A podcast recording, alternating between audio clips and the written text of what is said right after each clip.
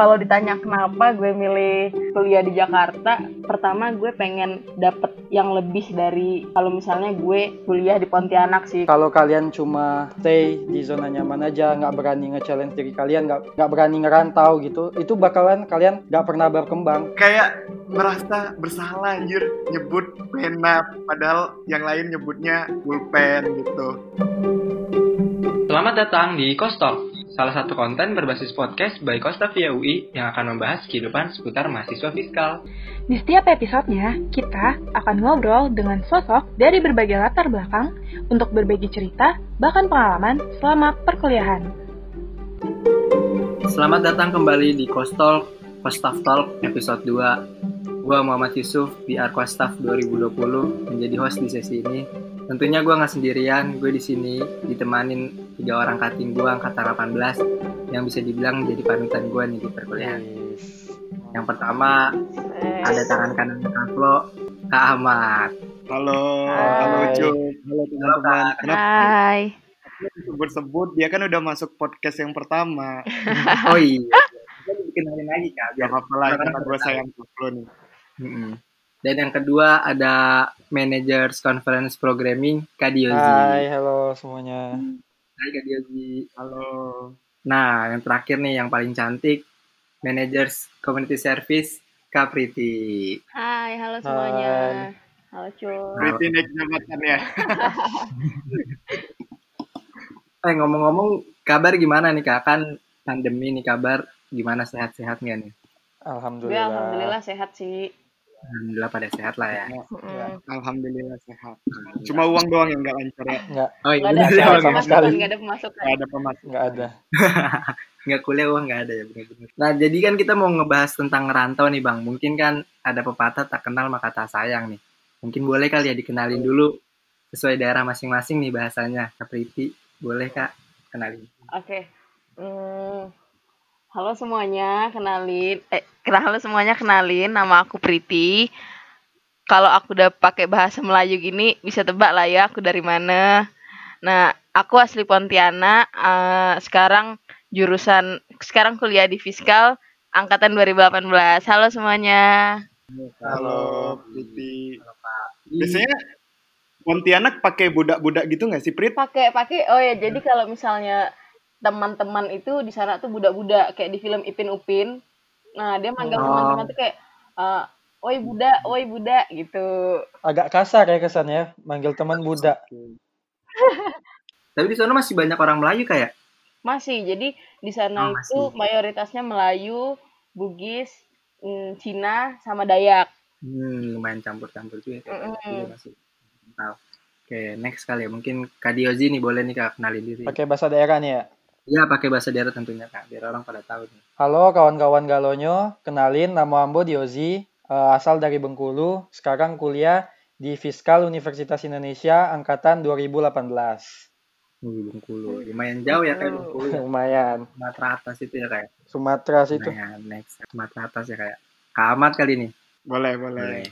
Oi kawan-kawan, kenalkan nama aku Ahmad Farhan.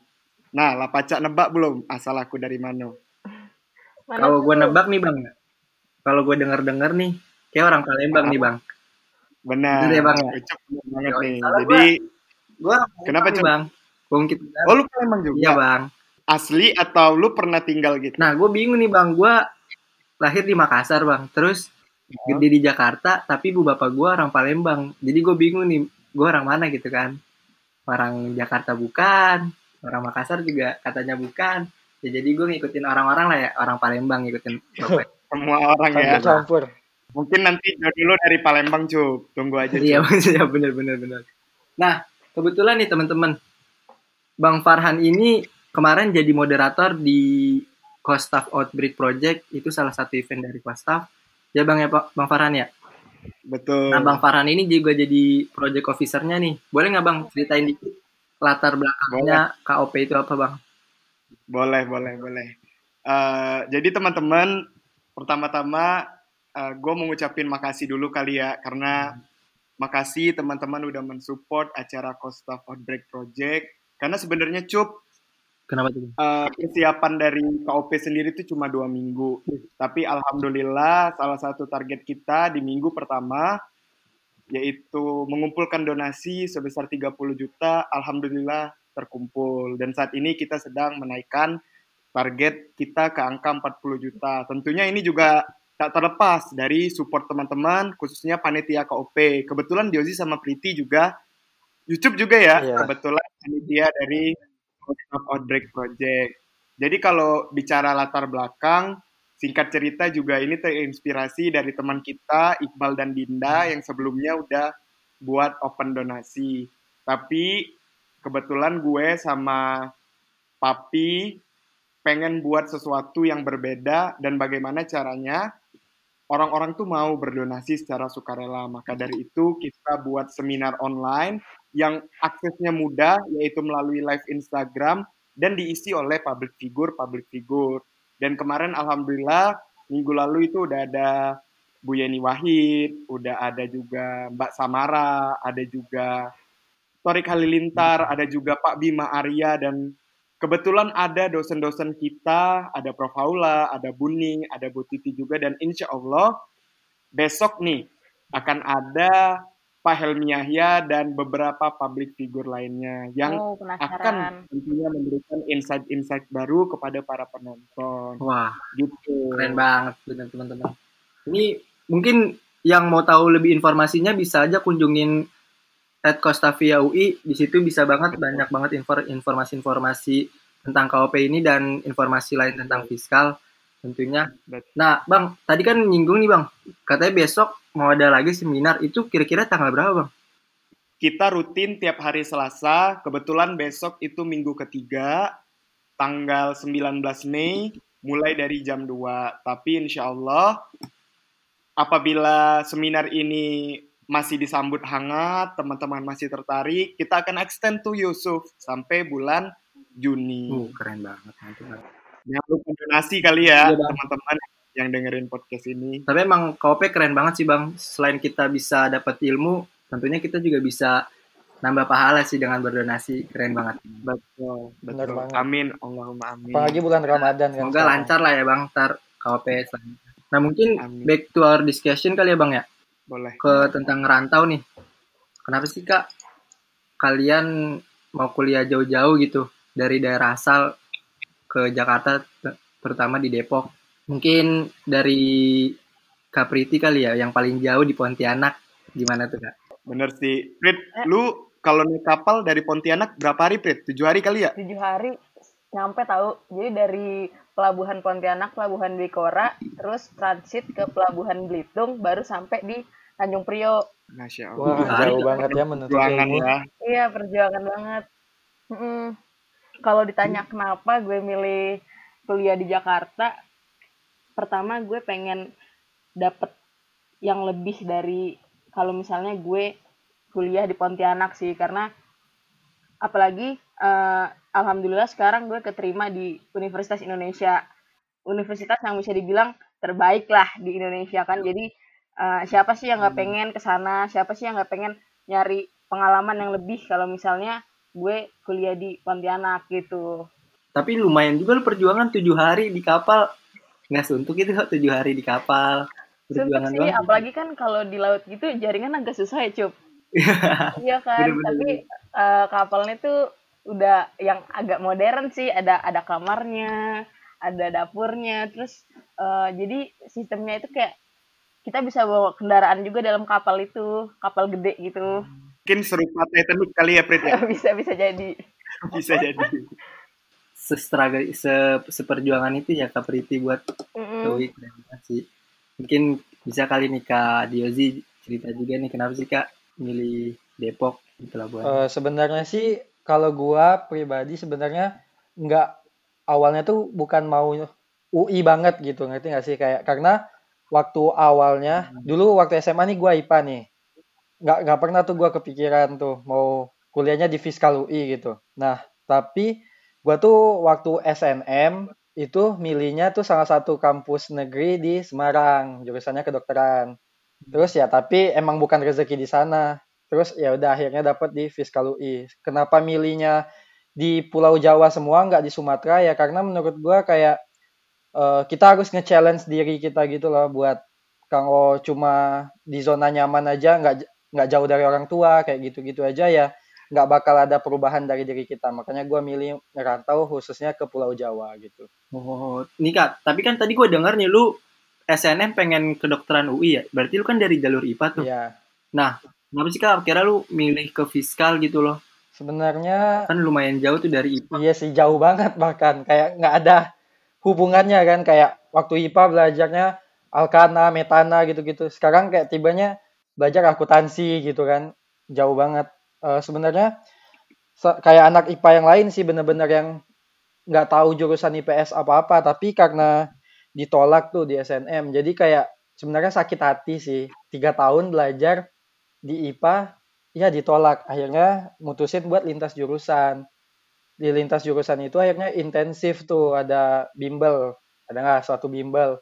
Ada wali kelasnya nih nyaranin gitu untuk masuk ke fiskal UI katanya hitung-hitung duit asik nih kayaknya menarik. Ya udah namanya juga keren kan? Fiskal kayak keren aja gitu. Dan Hmm. cuma ada satu-satunya di UI katanya se Indonesia kenapa nggak mau gitu? Bener juga sih bang, apa? Gue juga sebenarnya jadi sebagai anak IPA juga kayak bingung juga sih kenapa kalau ditanya kok mau milih fiskal karena ya emang saran sih rata-rata sih bang. Gue juga saran dari kakak gue kan dikasih kayak gitu, disuruh masuk fiskal. Tapi ya akhirnya pas sudah masuk juga nyaman juga Nyaman. sih, nyaman di fiskal. Suasananya enak-enak, bener banget. Kalau Kak Farhan gimana nih Kak? Kenapa lu kuliah di Depok terutama jurusannya jurusan fiskal nih? Kalau gua pribadi sih bener hampir sama kayak Diozi sama Priti karena kayak kita pengen suatu hal yang baru aja gitu ya. Dan gue kebetulan udah 17 tahun tinggal di Palembang, pengen suatu ngelihat sesuatu hal yang baru, pengen juga ketemu orang-orang baru karena kebetulan dari SD ke SMP adalah yang satu SMP sama gua. Dari SMP ke SMA banyak banget yang satu SMA sama gua Bener-bener setuju banget.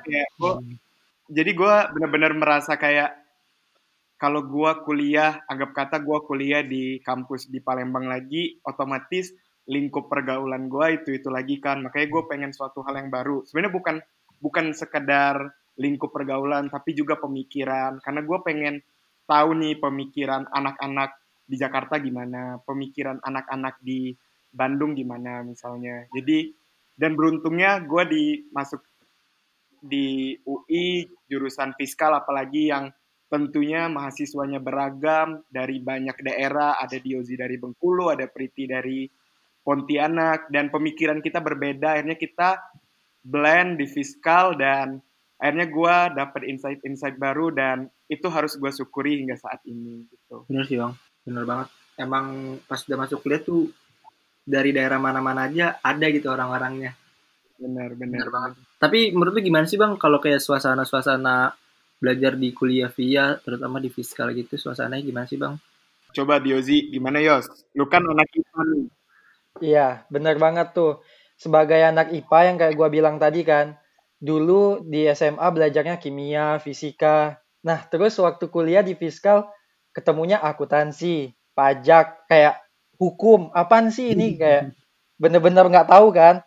Karena kayak yang ini nih, gua waktu awal masuk kuliah, gua tuh sampai nggak tahu eh kredit sama debit itu bedanya apa. Karena setahu gua debit itu nambah, kredit itu ngurang kan. Kayak gitu aja tuh pemikiran anak IPA kan.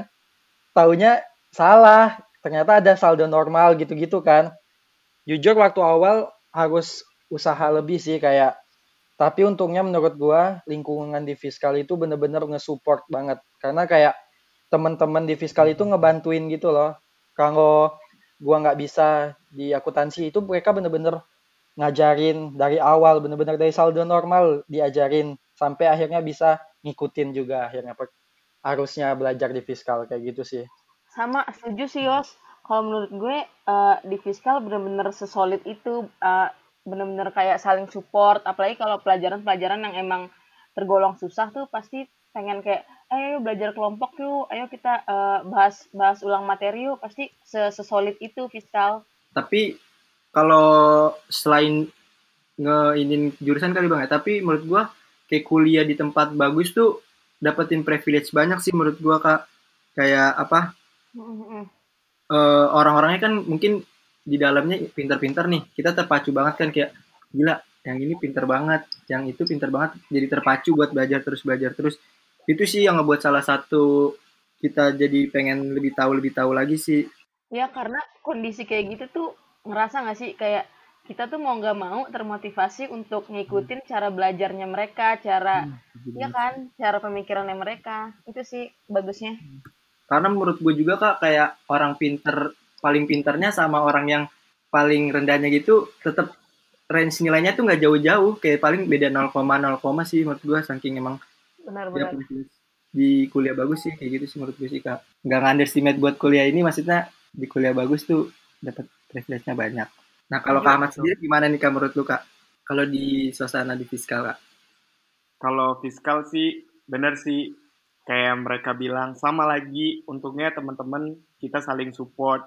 Kadang juga ini suatu keberuntungan ya. Kalau gue tuh cara belajar gue, gue pelajari sesuatu, terus kalau gue mau nginget pelajaran itu, gue harus ngajarin teman-teman gue dan dan alhamdulillah teman-teman gue di fiskal tuh pada mau gitu loh gue ajarin. Dan itu tuh selain membantu mereka juga sangat membantu gue untuk memahami suatu materi gitu. Terlebih lagi bersyukur banget ah ini ya gue nggak nyangka sih. Orang-orang kan sering bilang kalau misalnya kalau udah kuliah lu tuh pasti bakal nggak deket sama dosen. Lu tuh dosen tuh pasti bakal ada jarak sama lu. Untungnya pas masuk fiskal merasa nggak sih Diozi, Priti, Yusuf dan teman-teman lain yang mungkin dengar podcast ini kita tuh nggak ada jarak gitu sama dosen. Kita tuh bisa cerita kapan pun sama dosen deket apalagi sama Mbak Setuju. Mila. Mbak Mila Padang dan lain-lain yang bener-bener kita tuh nggak ada jarak apalagi baru-baru ini Padang ngirim video Iya. ngeliatin kita Lu pada Jelas. deket banget. dia Iya, lucu banget sih itu kayak Pak Adang tuh bener-bener nggak mau ngebebanin mahasiswanya, bener-bener yang dia tuh kayak memberikan kita, dia ngasih materi ya senyaman kita, dia bener-bener nggak ngebebanin kita ter- kayak harus ini harus itu, tapi dia bener-bener kayak ya udah dibebasin kitanya, yang penting kitanya ngerti. Terus kayak yang dia ngirim video itu kocak banget sih, kayak bener-bener nambah semangat nggak sih, kayak lucu gitu. event kita absen pun pakai jempol ya Iya. Iya, pakai jempol. Lucu sih. luar biasa emot jempol di WhatsApp gitu kayak gila. Iya. Iya. tapi emang tapi emang Padang dosen apa dia kak Pak Adang itu kalau semester 3 kemarin dia dosen akuntansi biaya. Sekarang di semester 4 dia dosen akuntansi keuangan. Semoga aja gue semester 3 4 dapet dia kali ya kak. Biar enak kayak lu kayak gue ngelihat SD lu enak banget gitu kan. Nah tapi kan sejauh dari itu kayak lu dapet suasana yang nyaman dapet teman-teman yang support kan pasti awal-awal agak struggle lah ya kak.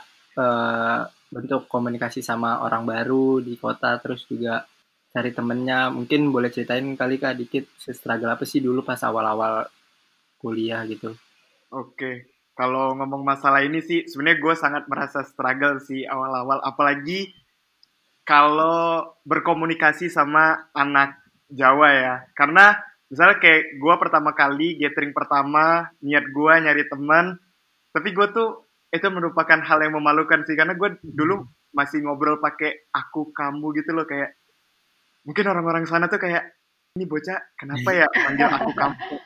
Jelas-jelas ngobrolnya pakai gue lu gitu kan Hmm. terus juga kadang gue tuh sering kesebut suatu hal yang mereka nggak paham gitu loh kayak pena mereka nyebut pulpen padahal sebenarnya hal itu hal sepele gitu loh kayak bahkan menurut gue di KBBI pena nggak sih tapi nggak Iya, tahu lah bahasa ya Indonesia. Sih itu. formal kali ya bagi mereka. Pena kan tapi kenapa gue sering kayak merasa bersalah anjir nyebut pena padahal yang lain nyebutnya pulpen gitu nggak tahu sih mungkin terjadi juga sama Priti sama Diozi coba Priti lu gimana Prit Kalau ngomongin masalah salah ngomong, gue pernah tuh ingat banget. Jadi waktu itu gue lagi makan di Takor, eh, lagi istirahat kelas. Terus eh, jadi kalau di Pontianak itu kat, art kata-kata banget itu mm, di sana sama dengan sekali. Bayangkan. Nah, terus waktu itu lagi panas banget nih, lagi panas banget di Takor kan. Terus gue dengan dengan entengnya ngomong eh, ih panas ih panas sekali. Eh terus terus teman-teman gue yang lagi makan tuh kayak mandengin gue terus gue kayak aduh ini gue salah ngomong gak ya? Kayak gini terus nanya kan emang maksudnya apa sih Prit? Kok gue nggak ngerti? Ternyata uh, gue jelasin kan. Jadi kalau di Pontianak itu banget itu artinya sekali. Kayak misalnya lo lagi pusing banget nih uh, aduh aduh aku pusing sekali gitu Padahal it's normal lah. Iya. Ya kan itu kayak normal-normal aja harusnya ya. ya harusnya normal-normal aja tapi ketika kita nyebutin itu di di tempat yang lain ya bakal beda kan Kalau lu gimana kak? Pernah nggak kak kayak Kak Diozi? Pernah nggak kayak salah-salah kata gitu? Pernah sih kayak itu pasti normal sih buat anak rantau yang ke Jakarta pasti kayak pernah lah Setuju. nyebutin kata-kata yang sebenarnya sampai gua gua cari tuh di kamus sebenarnya itu tuh bahasa Indonesia atau bukan sih? Sebenarnya itu bahasa Indonesia. Tapi ya mungkin jarang aja gitu digunain. Kayak waktu itu waktu LDMK tuh inget gua. Jadi kayak biasalah tuh lagi buat buku angkatan kan. Jadi buat buku angkatan. Terus kita nge GoFood chat time nih.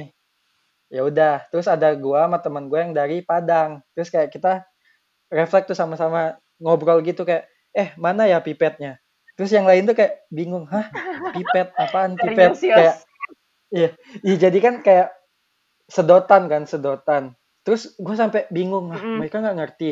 Gue cari tuh di KBBI pipet. Sebenarnya ada tuh pipet di KBBI cuma mungkin nggak digunain di Jakarta. Tapi mungkin kayak di Palembang di Pontianak pakai apa nyebutnya sedotan? Pipet juga kan Nama Iya. sih bener, Iya. bener sih kak. Gue juga bokap gue biasanya ngomong pipet gitu kan. Kalau ini ambil pipet dulu dong. Pipet oh. Gue juga baru mau pipet oh sedotan. Tapi sumpah ya, gue ngerasa juga mungkin tapi sampai sekarang kayaknya logat kita tuh emang nggak bisa hilang gitu sih. Gue ngerasa ya karena lu kan tahu semua gue tinggal sekamar sama anak anak Palembang dan gue merasa nggak ada kemajuan sih sampai sekarang gue masih kalau ngobrol lo gue itu masih pakai ada logat-logat Palembangnya. Terus juga bahkan tadi minggu lalu gue teleponan sama Mbak Debbie Humas Setia. Dia tuh sampai bingung kamu ini logat apa ya? Kayak kenal. Terus gue bilang "Itu orang Palembang Mbak. Oh iya pantes kayak kenal. Suami saya orang Palembang. Yang kayak oke gitu. Mungkin emang nggak bisa hilang sih. Tapi untungnya karena gue sekamar sama orang Palembang di Depok ada benefit nih gue nggak terlalu homesick homesick banget jadi kayak tiap hari masih uh, di tengah capeknya kostaf di tengah capeknya ngurusin uh, mata kuliah gue masih feels like home gitu Pas banget nih bang. Kan lu tadi ngomongin homesick nih. Kan pasti lu semua pada anak daerah kan pernah lah ngerasain homesick Pernah, gitu pernah kan. banget Ya kangen sama suasana rumah gitu. Sebenarnya apa sih yang paling lu kangenin suasana rumah kayak gimana? Kayak gimana sih bang homesick lu? kalau gue pribadi kalau gue mungkin karena gue anak sendiri kali ya. Jadi gue kangen rumah tuh mungkin kangen orang tua yang jelas ya kan? Apalagi kalau kita di rumah tuh segala hal itu bisa dipenuhi gitu nggak sih kebutuhan kita? Even kalau malam-malam kita pengen gojek kita bisa pesen langsung gitu kan? Kalau misalnya kita di Jakarta kan mikir dulu ini kalau kita mesen gojek kira-kira uang bulanan kita bakal ada sisa nggak masih bisa saving nggak Hmm. Terus juga yang bikin homesick, mungkin kadang ini sih makanan ya, karena kalian tahu kan pempek itu enak banget dan di Depok itu susah dari pempek pempek yang enak dan bener-bener sampai perlu dikirimin dulu dari Palembang. Sebenarnya ada sih yang enak tapi jauh dari Depok. Iya, lumayan juga sih bang. Harganya ya bang ya, harganya juga lumayan sih. Itu juga luar biasa, nggak rasional. Nanti kau- kapan-kapan gua open PO kali ya pempek. Boleh banget sih bang, boleh sih bang itu. Open PO PMP kan. Nah kalau dari Kak Dioji gimana nih bang? Lu homesick lu kayak gimana? Jauh banget kan dari Bengkulu. Kalau gua pribadi sih mungkin ya sesekali ya sama lah ya namanya eh, kita lagi kuliah jauh gitu kan dari orang tua. Kalau gua pribadi tuh kayak sebenarnya lebih kangen ke suasananya sih, kayak suasana rumah karena jujur aja eh, gua tuh tinggal maksudnya bukan di kota Bengkulunya. Rumah gua itu di kayak istilahnya tuh kalau Jakarta sama Bogor lah gitu, jauh gitu. Kayak maksudnya ke arah yang lebih tinggi lah dataran tingginya gitu. Nah, kalau di di tempat rumah gue itu, itu tuh suhunya kalau pagi aja tuh 16 derajat. Jadi itu kayak dingin kan. Sedangkan di Depok itu 30-an derajat. Nah, itu sih yang kayak yang harus pakai AC terus. Nah, kalau itu kayak nggak pakai AC juga udah dingin kalau di sini gitu sih kayak yang gue kangenin tuh itu terus yang jelas ya keluarga pasti kangenin sih kayak kangen oma mama papa adek eh, sama hewan-hewan peliharaan gue karena kayak gue tuh kayak sering video call kan setiap malam tuh pasti video call kayak lu tetap minta liatin kucing gue kayak gimana apa kabarnya kelinci gue apa kabarnya gitu karena kayak ya kangen aja gitu Jangan-jangan lu lebih kangen hewan peliharaan lu nih kak daripada keluarga nih. Iya terkadang iya, terkadang iya karena jujur jujur kan gue tuh dendam. Ya. bukan dendam maksudnya kayak gue tuh kan orangnya nggak nggak terlalu suka apa ya nggak terlalu suka ngomong ya. Hmm. maksudnya introvert kan. Jadi kayak gue lebih kalau di rumah ya gue tuh sering ini sering cerita sama kucing gue main-main sama kucing gue gitu. Jadi kayak sedih sih dengarnya tapi kayak kayak nggak ada kayak nggak ada kasih sayang ya kedengarannya. Tapi kayak gue nyaman aja gitu. Makanya gue sering kangen aja sama kucing gue sama kelinci gue gitu tapi lebih kangen kucing gue sih yang paling deket Tapi fun fact juga nih ya kayak lu introvert tapi jadi MC di mana-mana lu keren juga ya kayak. Iya, sebenarnya itu apa ya? eh nunjukin bahwa introvert tuh nggak selamanya cuma bisa diem di balik layar doang, tapi kayak kita juga tetap bisa loh ngembangin skill public speaking kita meskipun kita introvert gitu. Kayak maksudnya Bener. sering-sering aja latihan karena waktu awal-awal aja gue tuh nggak pernah loh jadi MC. Gue pertama kali jadi MC itu ini waktu masuk fiskal itu sama Farhan juga tuh gue inget banget. Waktu itu seminar internasionalnya si Profesor Kies van Raat itu dari Belanda. Itu ditawarin kayak bener-bener yang gue sampai megang cue card itu masih gemetaran. itu kalau gue lihat videonya itu bener-bener yang gemetaran gitu. Kayak bayangin di auditorium rame, lu jadi MC dilihat banyak orang. Tapi semakin lu latih, semakin sering lu ikut, itu bakal jadi hal yang biasa aja gitu loh. Makanya buat introvert di luar sana, jangan takut untuk tampil di depan orang banyak. Wes. Tapi tuh sebenarnya Diozi jadi MC juga bukan karena itu doang kan Yos. Tapi juga Makan, karena lu makan. pengen dapet honor gitu ya, dapat Dapat Gratis, dapat makan gitu sih, kan. makan gratis itu fun fact juga sih kayak gua sama Farhan tuh pernah makan malam bareng wakil dekan.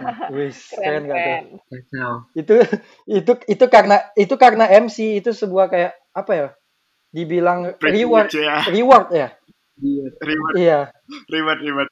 Gue juga kalau berharap sih kalau misalnya gue pengen sih kak jadi MC tapi ya gitu masih kayak ngerasa malu atau gimana masih belum bisa siap buat ngadepin orang banyak sih kak. Mungkin gue ntar bisa belajar kali dari lu kayak.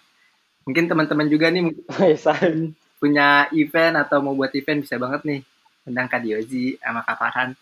promosi promosi Eh, asal ada honor sama asal ada honor sama nasi kotak ya Yos ya. iya Tapi siap mungkin sedikit gue singgung tentang MC dan permoderatoran. Satu hal yang gue tanamin dalam diri gue, kalau kalian mau kayak gitu, terserah kalian. Nggak penting kalian harus jadi orang yang extrovert, kalian orang yang introvert.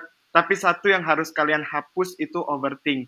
Rata-rata orang yang nggak berani jadi MC itu karena dia pasti overthink. Misalnya dia jadi MC terus dia salah sebut, pasti mulai tuh overthink dia. Ah, pasti gue dikatain nih sama ini. Ah, pasti gue dikatain sama ah, ah pasti gue bakal diomongin nih di peer dia. Padahal tuh orang tuh nggak bakal seheboh itu loh kalau kita salah. Jadi Iya. teman-teman tipsnya jangan overthink. Overthink boleh tapi jangan terlalu Iya, kelewat. setuju Think boleh deh, think ya kan. Over tuh think boleh tapi jangan overthink gitu sih kalau menurut gue. Terlalu baper lah ya kayak istilahnya ya sama kata-kata orang gitu. Iya betul. betul. Nah, ngomongin lagi balik lagi nih Kak tentang homesick sama hal yang dikangenin. Tadi kan kita udah denger nih Kak Diozi sama Kak Farhan gimana homesicknya. Nah, kalau Kak dari Kak Priti nih yang cewek sendiri kan siapa tahu perlakuannya beda ya kayak. Iya benar. Kalau kalau ngomongin homesick, jujur gue homesick banget. Apalagi di awal-awal semester 1, semester 2. Mungkin karena gue cewek ya. Cewek kan lebih ke perasa kan. Jadi eh, tiap malam fit call sama orang tua. Terus kayak kadang kadang saking kangennya nangis gitu. Pernah Jadi- terus kayak ngerasa kayak iya struggle itu dulu awal-awal semester 1, semester 2. Terus belum ngerasa punya peer yang pas gitu loh. Hmm. ya kan pasti pasti ada kayak gitu terus uh, apalagi ngerantau kan kalau misalnya dulu di rumah pulang sekolah nggak perlu mikirin makan sesimpel pulang ke rumah udah ada makan nih hmm. udah siap. Kalau ngerantau gini kan uh, gue uh, gue kan tinggal di asrama UI ya. Yeah. itu pulang kuliah harus mikir makan apa nih? Nyari makan sendiri. Terus uh, bener kata Farhan cukup nggak ya duit bulanannya? Kayak gitu. Homesicknya bener-bener kerasa banget sih kita wajar lah ya kayak homesick homesick gitu ya bang ya. Kangen suasana rumah gitu kan. Kakak-kakak juga kan di sini berjuang buat bahagiain orang tua kan yang di rumah. Bener nggak kak? Bener iya sih. Betul. itu tujuan utama sih pasti. Bener-bener gue pengen nanya sih kak. Kayak cita-cita lu di masa depan tuh kayak gimana sih kak? Setelah lulus dari via. Kalau gua sih uh, sebenarnya mungkin kayak ya cita-cita anak fiskal pada umumnya sih. Kayak mungkin cita-cita cita-cita anak fiskal pada umumnya tuh ada dua menurut gua. Kalau nggak jadi tuh? konsultan ya pasti jadi pegawai pajak di pemerintahan. Uh, pasti tujuh. pasti kayak ya cita-citanya nggak jauh-jauh dari situ. Tapi kalau kalau gue sih dua-duanya oke okay sih. Tapi untuk sekarang kayaknya gue lebih pengen uh, jadi konsultan kalau bisa di Big Four, amin. Terus amin. Terus uh, habis ya cari pengalaman lah karena kayak kita tahu sendiri kan Big Four kayak udah terkenal, udah udah bagus lah gitu.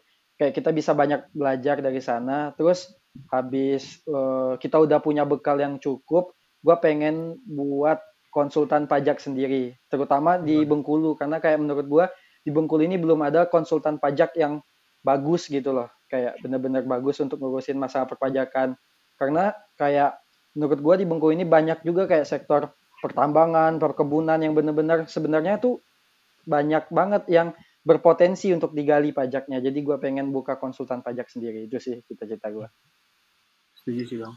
Biasanya kan kita tuh kalau anak-anak fiskal big four lah ya bang ya?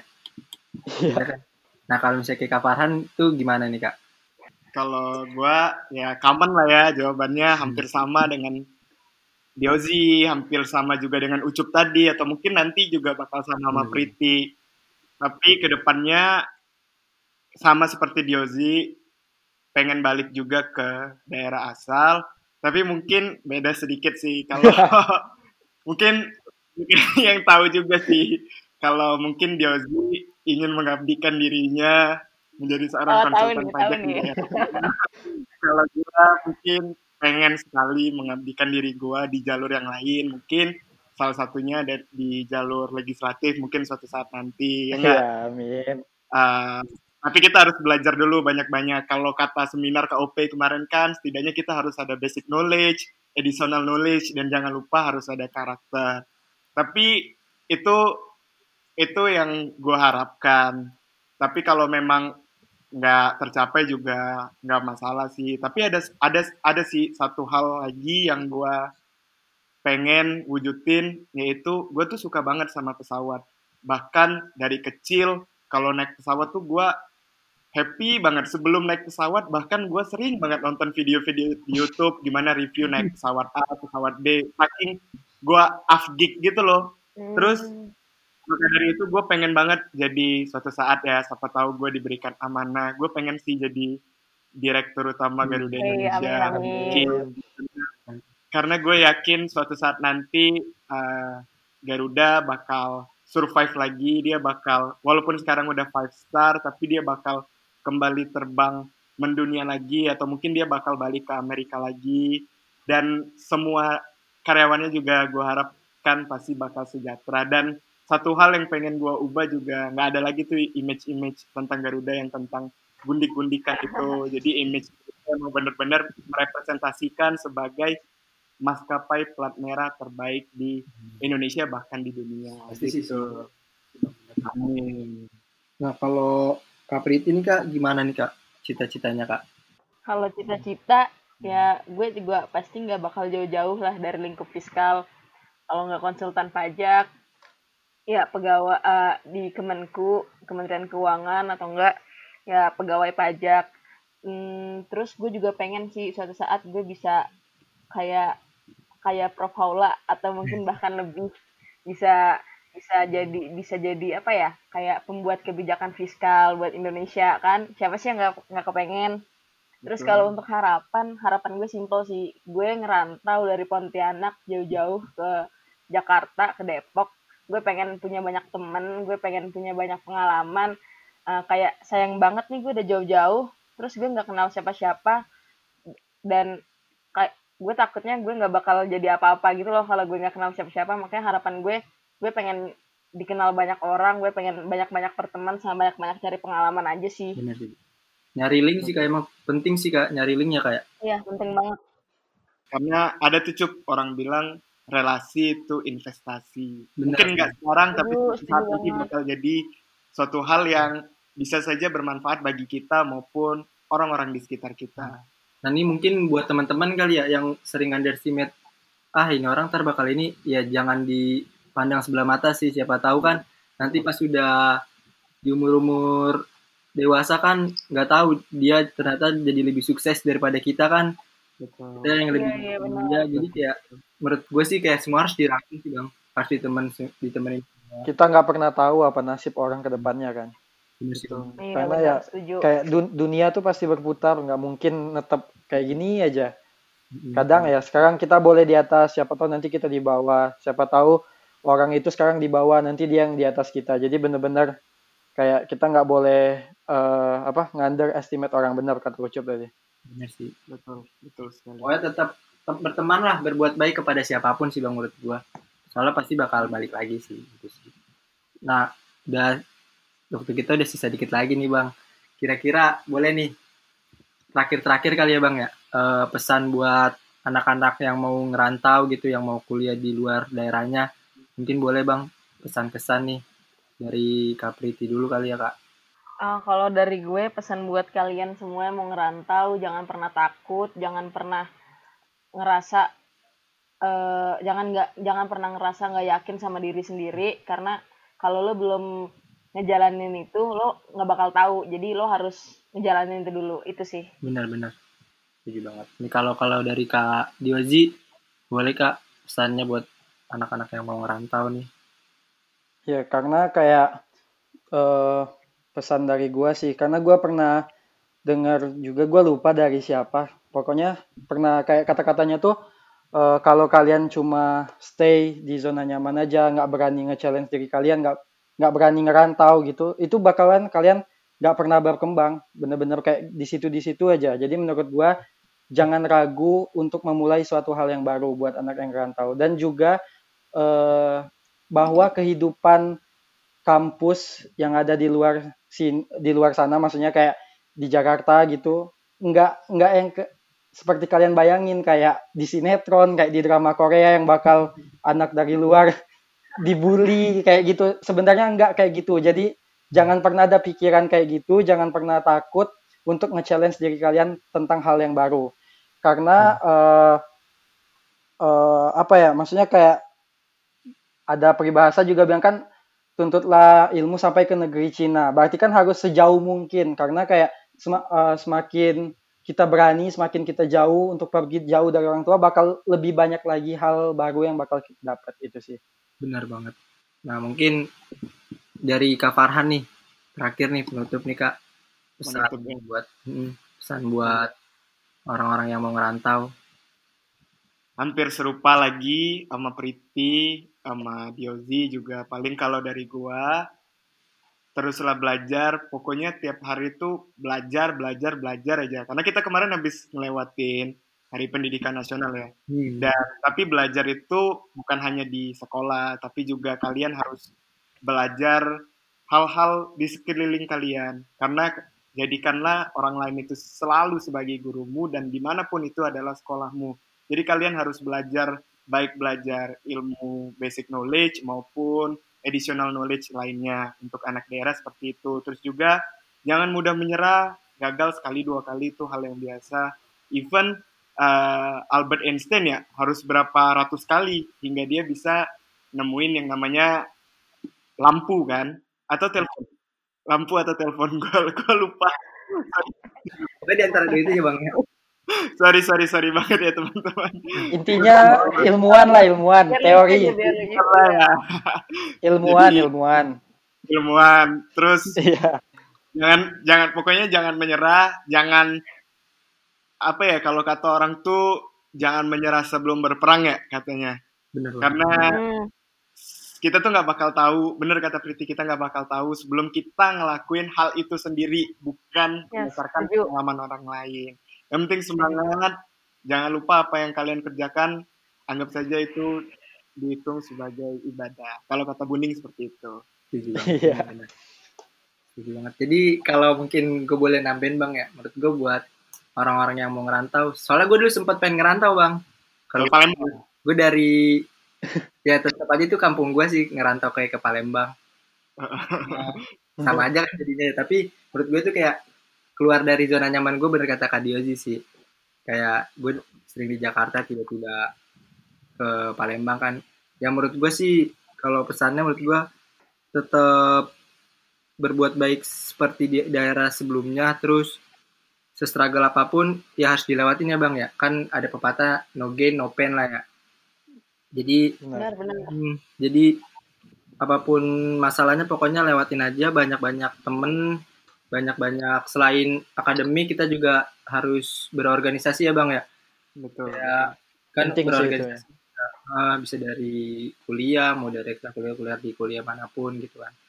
Itu sih dari gue sih. Oke mungkin sesi ini sampai sini dulu aja kali ya kayak oke. Terima kasih banget buat Oke. Kak Farhan buat. Ini buat Kak Diozi, buat semua nih teman-teman yang udah dengerin podcast kita tentang Far From Home, ngerantau live. Mungkin ketemu lagi di next episode-nya. Terima kasih semuanya. Bye-bye. bye bye Bye-bye. Terima kasih semua. See you.